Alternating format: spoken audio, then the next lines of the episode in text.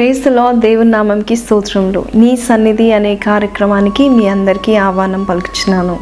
పోయిన గత కొన్ని వారాల నుంచి దేవుడు ధన్యతల గురించి యేసుప్రభు పలికిన ధన్యతల గురించి మనము నేర్చుకుంటూ వస్తున్నాం కదండి. ఈ మూడో ధన్యత ఈ దినము ధ్యానిస్తాం. యేసుప్రభు కొండ మీద పలికిన ఎన్నో ధన్యతలలో ఈ మూడో ధన్యత ఏంటో మనం చూద్దామా?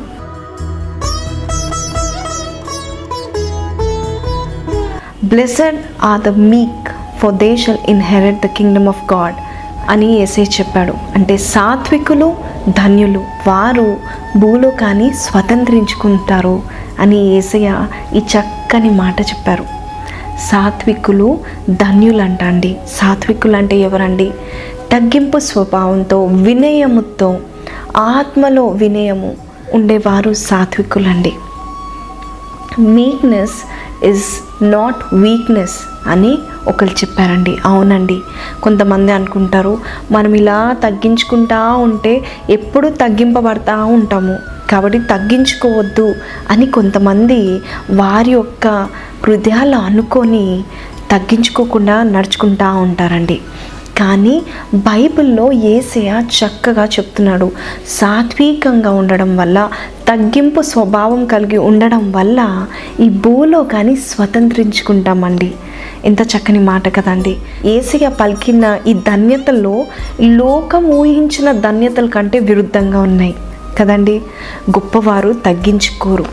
గొప్పగా మాట్లాడుతూ ఉంటారు. ప్రతి మాటకి మాట చెప్తారు. కానీ ఎవరైతే తగ్గించుకుంటారో వారు భూలోకాన్ని స్వతంత్రించుకుంటారని ఏసే చెప్పాడు. అవునండి ఏసే చెప్పిన మాటల్లో మీక్నెస్ ఇస్ నాట్ వీక్నెస్ అని దేవుడు మనకు చెప్తున్నాడు. అంటే సాత్వికంగా ఉండడం అనేది ఒక బలహీనత అయితే కాదు. అది దేవుని యొక్క బలము అండి. బైబిల్ గ్రంథంలో సాత్వికుల గురించి ఎంతో చక్కని మాటలు రాశారండి. ముఖ్యంగా సామెతల గ్రంథంలో తగ్గింపుతో ఉన్నవారు సాత్వికంగా ఉన్నవారు ఎలా ఉంటారు అనేది రాశారండి. సామెతలు పదిహేనో అధ్యాయం నాలుగు వచనంలో సాత్వికుల నాలుక జీవ వృక్షము అని మహాజ్ఞాని అయిన సొలమును రాస్తున్నాడు. సాత్వికంగా మాట్లాడేవారు వారి నోట్లో జీవ వృక్షము వారి నాలుక జీవ వృక్షము అంటున్నాడు. It is a tree of life అవునండి. మనము సాత్వికంగా ఉన్నప్పుడు మన నాలుక మనం చెప్పే ప్రతి మాట కూడా ఇతరులకు జీవాన్ని కలిగిస్తుందంట అండి. అలాగే సామెతలు పంతొమ్మిది పదకొండులో ఏముంది తెలుసా అండి? ఒకని సుబుద్ధి వానికి దీర్ఘ శాంతమును ఇచ్చును. తప్పులు క్షమించుట అట్టి వానికి ఘనతనిచ్చును. అవునండి. సాత్వికంగా ఉన్నవారు ఫస్ట్ మొట్టమొదటగా చేసేది ఏంటంటే క్షమించడం అండి. నీకు ఎదుటివారు తప్పు చేసినప్పుడు వారిని క్షమించాలండి. అది సాత్వికుల యొక్క మొట్టమొదటి లక్షణం అండి. పగ తీర్చుకోరండి. పగ కానీ ప్రతీకారము తీర్చుకోవాలని అనుకోరండి. సాత్వికుల గురించి మాట్లాడుతుంటే బైబిల్లో మనందరికీ గుర్తొచ్చే ఒక పేరు మనకు తెలుసు కదండి? మోషే అండి. మోషే గురించి దేవాది దేవుడే మోషే గురించి సాక్ష్యం ఇస్తున్నాడంట అండి. దేవుడు ఏమంటున్నాడంటే మోషే గురించి నా ఇల్లంతటిలో నమ్మకస్తుడు మోషే అంటున్నాడు. అలాగే సంఖ్యాకాండం పన్నెండో అధ్యాయము ఒకసారి ఒక్కొక్క ఒక వచనం మనము చదివినట్లయితే మోషే ఎటువంటి సాత్వికుడు తెలియపరుస్తున్నాడండి. పరిశుద్ధాత్మ దేవుడు మనకి ఈ దినము. మోషేకి ఒక సంఘటన జరిగిందండి. అదేంటో చదువుదామా? సంఖ్యాకాండము పన్నెండో ఒకటో వచనము. మోషే కూషు దేశపు స్త్రీని పెళ్ళి చేసుకొని ఉండెను కనుక అతడు పెళ్ళి చేసుకునిన ఆ స్త్రీని బట్టి మిరియాము అహరోనులు అతనికి విరోధంగా మాట్లాడిరి. చూడండి మిరియాము అహరోన్లు మోషే యొక్క అన్నాను మోషే యొక్క అక్క అయి ఉన్నారండి. మోషే ఒక స్త్రీని అది కూడా ఇజ్రాయెల్ స్త్రీని చేసుకోలేదని వేరే దేశపు అమ్మాయిని చేసుకున్నారని ఈ అక్కను అన్న కలిసి మోషకి విరోధంగా మాట్లాడారంటండి. పర్సనల్ విషయంలో ఆయనకి విరోధంగా మాట్లాడారండి. అవునండి కొంతమంది ఇతరుల గురించి వారి పర్సనల్ విషయాలను బట్టపైలు చేసే మాటలు మాట్లాడుతూ ఉంటారు కదండి. కొంతమంది మన ఇంటి వారే కావచ్చు పక్కింటి వారే కావచ్చు మన తోటి స్నేహితులే కావచ్చు కొలీగ్సే కావచ్చు. మన గురించి తెలుసుకున్నాక ఆ పర్సనల్ విషయాలు గుట్టుని వారు బట్టపైలు చేసి విరోధంగా మాట్లాడుతూ ఉంటారండి. కానీ అలా మాట్లాడడం దేవునికి ఇష్టం లేదండి. చూడండి మిరియాము దేవుని చేత అభిషేకపడిన స్త్రీనే అలాగే అహరోను కూడా దేవుని చేత యాచకుడుగా అభిషేకపడ్డాడు. కానీ వారు ఏం చేస్తున్నారండి? దేవుని పిలుపుకి లోబడిన మోషే గురించి విరోధంగా మాట్లాడుతున్నాడు. ఇజ్రాయేలీలను నడిపించిన గొప్ప లీడర్ గురించి విరోధంగా ఆయన పర్సనల్ విషయం గురించి మాట్లాడుతూ ఉన్నారు. అయితే కింద భాగంలో ఏముంది తెలుసా అండి? రెండో వచనంలో వారు మోషే చేత మాత్రమే ఎహోవా పలికించినా ఆయన మా చేతను పలికింపలేదా? అని చెప్పుకొనగా రెండో వచనంలో చూసినట్లయితే వారు ఏమని విరోధంగా మాట్లాడుతున్నారంటే ఈ మోష పర్సనల్ లైఫ్ చూస్తే వేరే స్త్రీని పెళ్ళి చేసుకున్నాడు. ఈయన ద్వారానే దేవుడు మాట్లాడతాడా? అంటే మా ద్వారా దేవుడు మాట్లాడడా? అని మోషేకి విరోధంగా ఆయన తగ్గించి మాట్లాడినట్టుగా వింటున్నామండి. అయితే మూడో వచనంలో ఏముంది తెలుసా అండి? ఎహోవా ఆ మాట వినెను అని ఉందండి హల్లెలూయ. చూడండి మీరు ఎవరి గురించి విరోధంగా మాట్లాడుతున్నారండి? వారి గురించి విరోధంగా మాట్లాడుతున్నట్లయితే మీరు సాత్వికులు ఎలా అవుతారండి? కానీ ఇక్కడ చూడండి దైవ జనుల గురించి విరోధంగా మాట్లాడుతుంటే ఎవరు వింటున్నారండి? దేవుడు వింటున్నాడండి. ఏహోవా ఆ మాట వినెను. మోషే వినలేదండి. వినినా పట్టించుకోలేదు. అది ఆయన క్షమించే తత్వంలో ఉన్నాడు. ఎందుకంటే ఆయన మిక్కిలి సాత్వికుడు కాబట్టి ఆయన విన్నా కూడా క్షమించాడు. దానికి బదులుగా జవాబు ఇవ్వలేదు. కానీ యెహోవా విన్నాడండి. అవునండి. మనం ఎప్పుడైతే ప్రతీకారము మనం తీసుకోమో అప్పుడు దేవుడు మన పక్షాన వ్యాజమాడతాడని గుర్తించండి. మనం మౌనంగా ఉన్నప్పుడు మన దేవుడు మన ముందు నిలబడి మనకు విరోధంగా ఎవరైతే మాట్లాడారో వారితో విరుద్ధంగా దేవుడు మన గురించి యుద్ధము చేస్తారండి. ఇక్కడ పన్నెండో అధ్యాయము మూడో వచనంలో చక్కని మాట పరిశుద్ధాత్మ దేవుడు మోషే గురించి సాక్ష్యం ఇచ్చినట్టు రాస్తున్నారండి. మోషే భూమి మీద ఉన్న వారందరిలో మిక్కిలి సాత్వికుడు. అందరిలో మిక్కిలి అండి. మిక్కిలి అంటే చాలా సాత్వికుడు అని రాయబడిందండి. అవునండి చూడండి. పరిశుద్ధాత్మ దేవుడు చెప్తున్నాడు మోషే ఎటువంటి వాడో ఇక్కడ తెలియపరుస్తున్నాడండి. ఈ దినము దేవుడు మన గురించి ఏం సాక్ష్యం ఇస్తున్నాడండి? మిక్కిలి సాత్వికుడు అని ఇస్తున్నాడా లేకపోతే మిక్కిలి కోపిష్టోడు అని ఇస్తున్నాడా లేకపోతే మిక్కిలి ఖండించేవాడు అని అంటున్నాడా మనం ఇతరుల గురించి మాట్లాడకపోవడము మంచిదండి. మన నోటి నుండి వచ్చే ప్రతి మాట జీవవృక్షంగా ఉండాలి కానీ ఒకరి కాపురాలు ఒకరి సంసారాలు మనం కూల్చేవారుగా ఉండద్దండి. ఒకరికి శాపాన్ని ఒకరికి మనసు నొచ్చే మాటలు మనము మాట్లాడతండి. ఎందుకండి? ఎందుకంటే యహో వింటున్నాడండి. ఆయన ఎవరి పక్షాన ఉంటాడండి? ఎవరైతే బాధింపబడతారో వారి పక్షాన ఉంటాడండి. మోషే గురించి చెప్తున్నాడు ఆయన మిక్కిలి సాత్వికుడు. అయితే ఏం జరిగిందండి? చూద్దామా? యహోవా మీరు ముగ్గురు ప్రత్యక్షపు గుడారంనకు రండి. హఠాత్తుగా మోషే అహరోను మిర్యాములకు ఆజ్ఞనిచ్చెను. ఆ ముగ్గురు రాగా యహోవ మేఘ స్తంభములో దిగి ప్రత్యక్షపు గుడారం యొక్క ద్వారం వద్ద నిలిచి అహరోను మిర్యాములను పిలిచెను. వారిద్దరు రాగా ఆయన నా మాటలు వినుడి. మీలో ప్రవక్తయుండిన ఎడల యహోవా నగు నేను దర్శనమిచ్చి అతడు నన్ను తెలుసుకున్నట్లు కలలో అతనితో మాట్లాడుతును నా సేవకుడైన మోషే అట్టివాడు కాడు అతడు నా ఇల్లంతటిలో నమ్మకమైన వాడు. నేను గూఢ భాషలతో కాదు దర్శనమిచ్చి ముఖాముఖిగా అతనితో మాట్లాడుతును అతడు యహోవ స్వరూపమును నిదానించి చూచును. కాబట్టి నా సేవకుడైన మోషేకు విరోధముగా మాట్లాడుటకు మీరేలా భయపడలేదు అనెను. ఆయన వేరే స్త్రీని పెళ్ళి చేసుకున్నాడు. దేవుడు ఈయన ద్వారానే మాట్లాడతాడా? మా ద్వారా మాట్లాడరా? అన్నప్పుడు ఏహోవా మాటలు విని దేవునికి కనబడ్డాలని చెప్పినప్పుడు వారు వచ్చినప్పుడు ఏహోవా మోషేని సపోర్ట్ చేసుకుంటూ మాట్లాడుతున్నాడు. ఏమన్నాడంటే ప్రవక్తలందరితో నేను కళల ద్వారాను ప్రవచనాల ద్వారాను దర్శనం ద్వారా మాట్లాడతాను. కానీ ఈ నా సేవకుడైన మోషేతో ఇలా మాట్లాడాను. ఒక స్నేహితుని వలె మాట్లాడతాను. ముఖాముఖిగా మాట్లాడతాను. మీరు ఈయన గురించి మాట్లాడడానికి మీరు ఎలా భయపడలేదు? అని అంటున్నాడండి. అవునండి. నువ్వు సాత్వికుడు అయితే దేవుడు నీ పక్షాన నిలబడి నీకు విరోధంగా మాట్లాడిన వారితో ఆయన ప్రత్యక్షమై వారితో మాట్లాడతారండి. నువ్వు సాత్వికాన్ని ప్రేమిస్తున్నావా? మోషే సాత్వికాన్ని ప్రేమించాడండి. ఆ తర్వాత చూసినప్పుడు యహో వారికి శాపం పనిష్మెంట్ ఇచ్చినట్టు చూస్తున్నామండి. యహోవా ఆ మిరియాముకి కుష్ఠరోగము వచ్చినట్టు చూస్తున్నామండి. ఆమె ఏడు దినాలు ఊరు బయట ఉండాల్సి వచ్చిందండి. తండ్రి ఉమ్మి వేస్తే ఎలాగైతే షేమ్ పొందుకుంటారో అలాగ ఆమె షేమ్ పొందుకుంటుంది అని చెప్పానండి. అక్కడ చక్కగా రాయబడిందండి. మోషే ఎలిగెత్తి దేవుని అడిగాడంట. ప్రభా క్షమించు ప్రభా.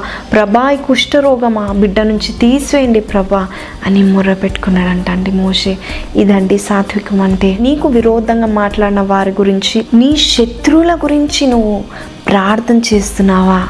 నువ్వు ప్రార్థన చేస్తున్నట్లయితే అదే నిన్ను సాత్వికుడు అయిన మనిషి అని తీర్చిదిద్దుతుందండి. అవునండి మనము సాత్వికం కలిగి ఉండాలండి. ఈ భూలోకాన్ని స్వతంత్రించుకుంటామని ఏసే చెప్తున్నాడు. ఏసే అంటున్నాడు కదా నేను సాత్వికుడను దీన మనసు గలవాడను నా యొక్క నుంచి నేర్చుకోండి.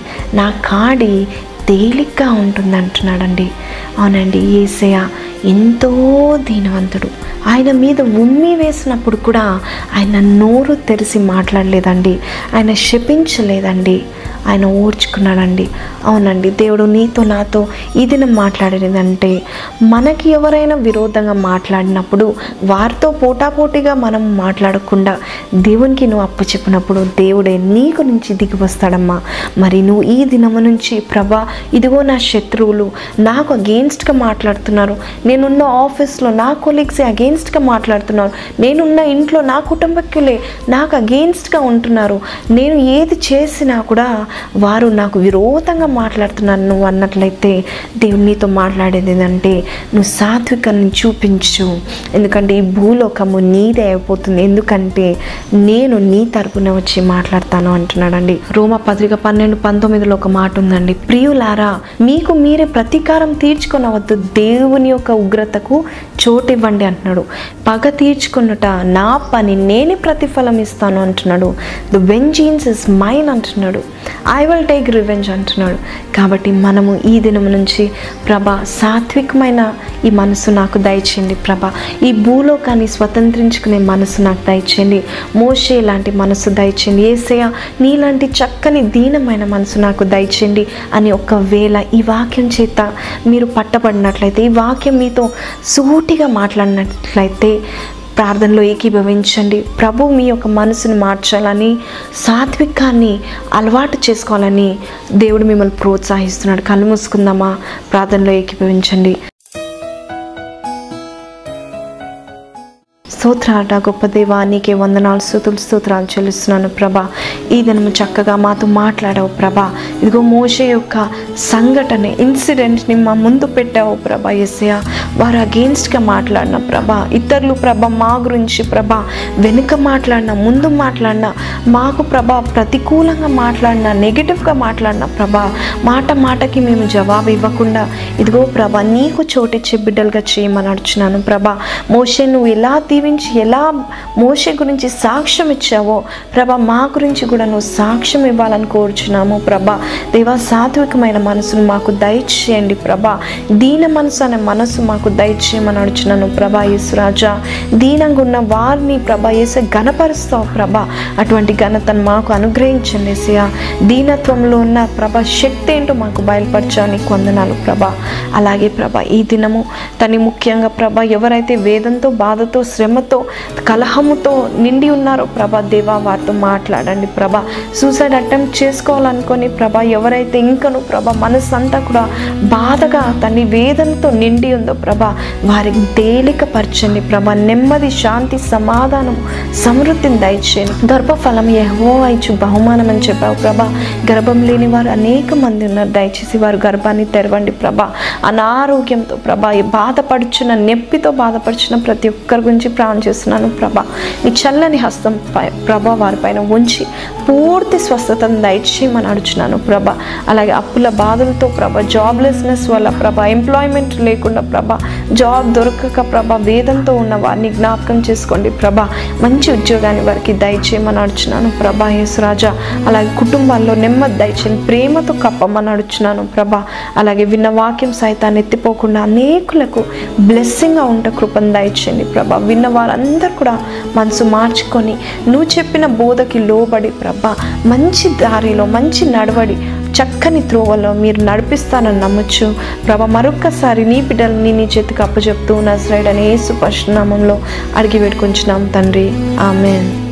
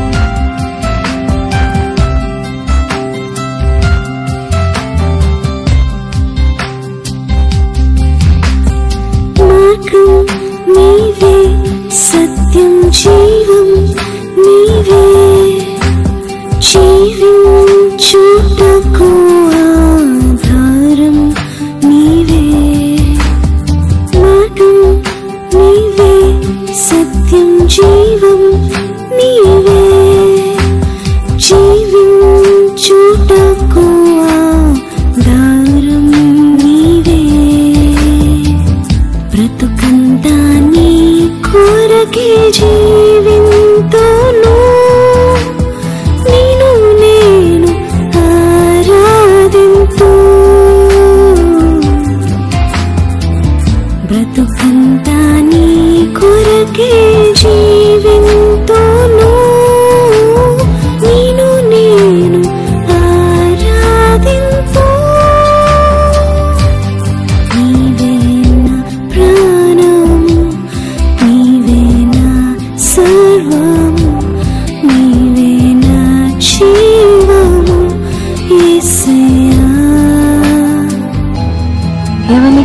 యాకోబు దేవుడు సహాయుడవును ఎవడు తన దేవుడైన యెహోవా మీద ఆశ పెట్టుకును వాడు ధన్యుడు. ఆయన ఆకాశమును భూమిని సముద్రమును దానిలోని సర్వమును సృజించినవాడు. ఆయన ఎన్నడను మాట తప్పనివాడు బాధపరచబడు వారికి. ఆయన న్యాయం తీర్చును ఆకలి కొనిన వారికి ఆహారము దయచేయను. ఎహోవ బంధింపబడిన వారిని విడుదల చేయను. ఎహోవ గ్రుటి వారి కనులు తెరవచేవాడు యెహోవ కృంగిన వారిని లేవనెత్తువాడు. యెహోవ నీతిమంతులను ప్రేమించేవాడు. కీర్తనలు నూట నలభై ఆరు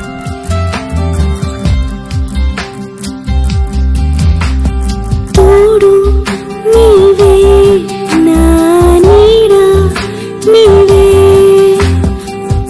you.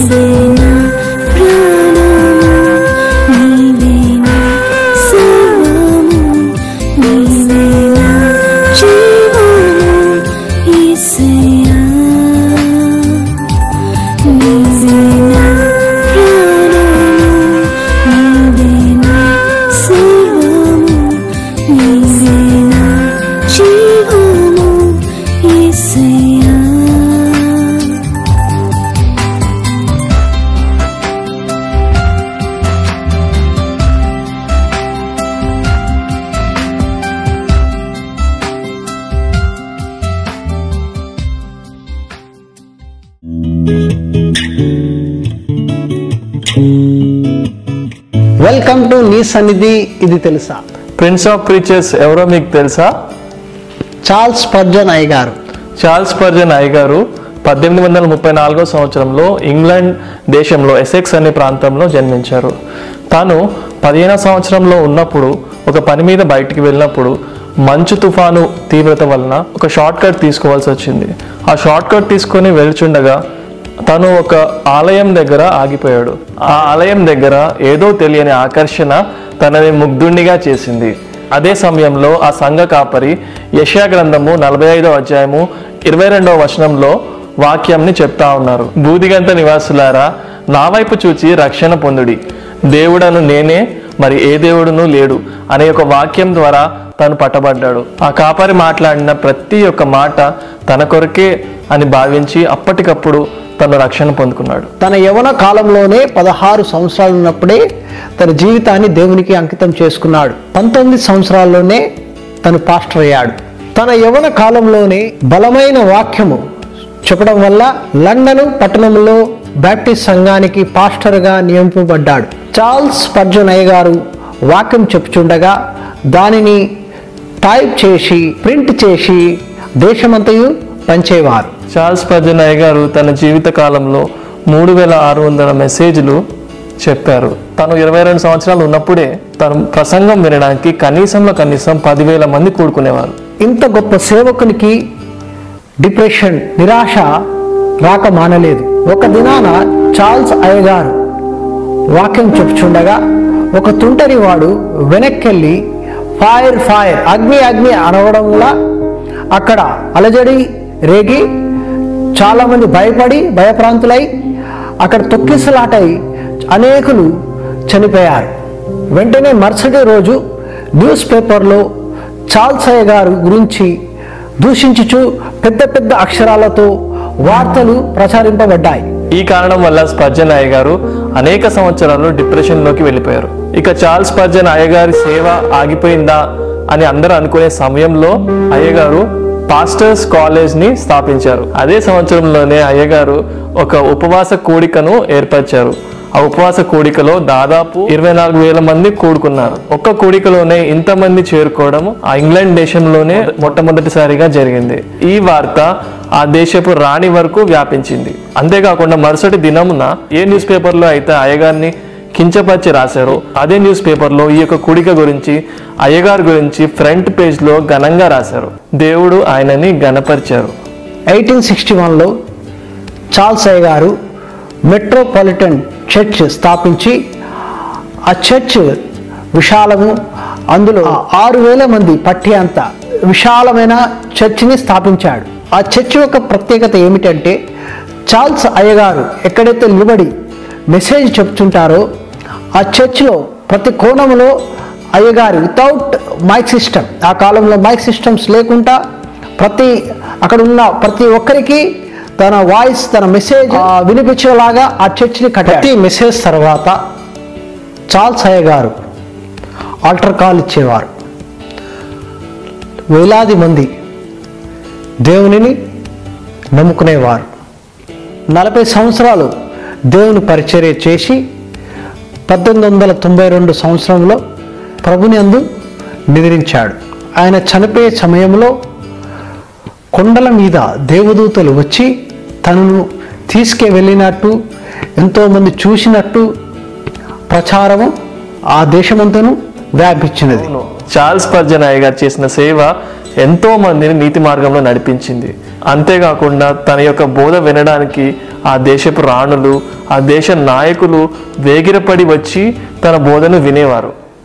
అందుకు అతనికి ప్రిన్స్ ఆఫ్ ప్రీచర్స్ అనే బిరుదు కూడా వచ్చింది. చార్ల్స్ పర్జనయ్య గారు ఎంత గొప్ప సేవకుడైనను తనకు నిందలు శ్రమలు ఎన్ని వచ్చినను దేవుని యొక్క చిత్తాన్ని నెరవేర్చాడు. యవన కాలంలోనే తన జీవితాన్ని సేవకు సమర్పించుకొని ఇంగ్లాండ్ దేశంలో గొప్ప ఉజ్జీవానికి కారకుడైన చార్ల్స్ స్పర్జన్ అయ్యగారి జీవితాన్ని మీ ముందు పెట్టాం కదా. స్పర్జన్ అయ్యగారి జీవితాన్ని ఒక మాదిరిగా తీసుకొని వెనక్కి తిరగకుండా ఎన్ని శ్రమలు వచ్చినప్పటికీ ముందుకు సాగిపోవాలని మనం ఈ దినం నేర్చుకున్నాం కదా. యవన కాలంలోనే దేవుని పనిముట్టిగా వాడబడటకు దేవుని సేవ చేయుటకు ఈ దినం ఒక నిర్ణయం తీసుకున్నామా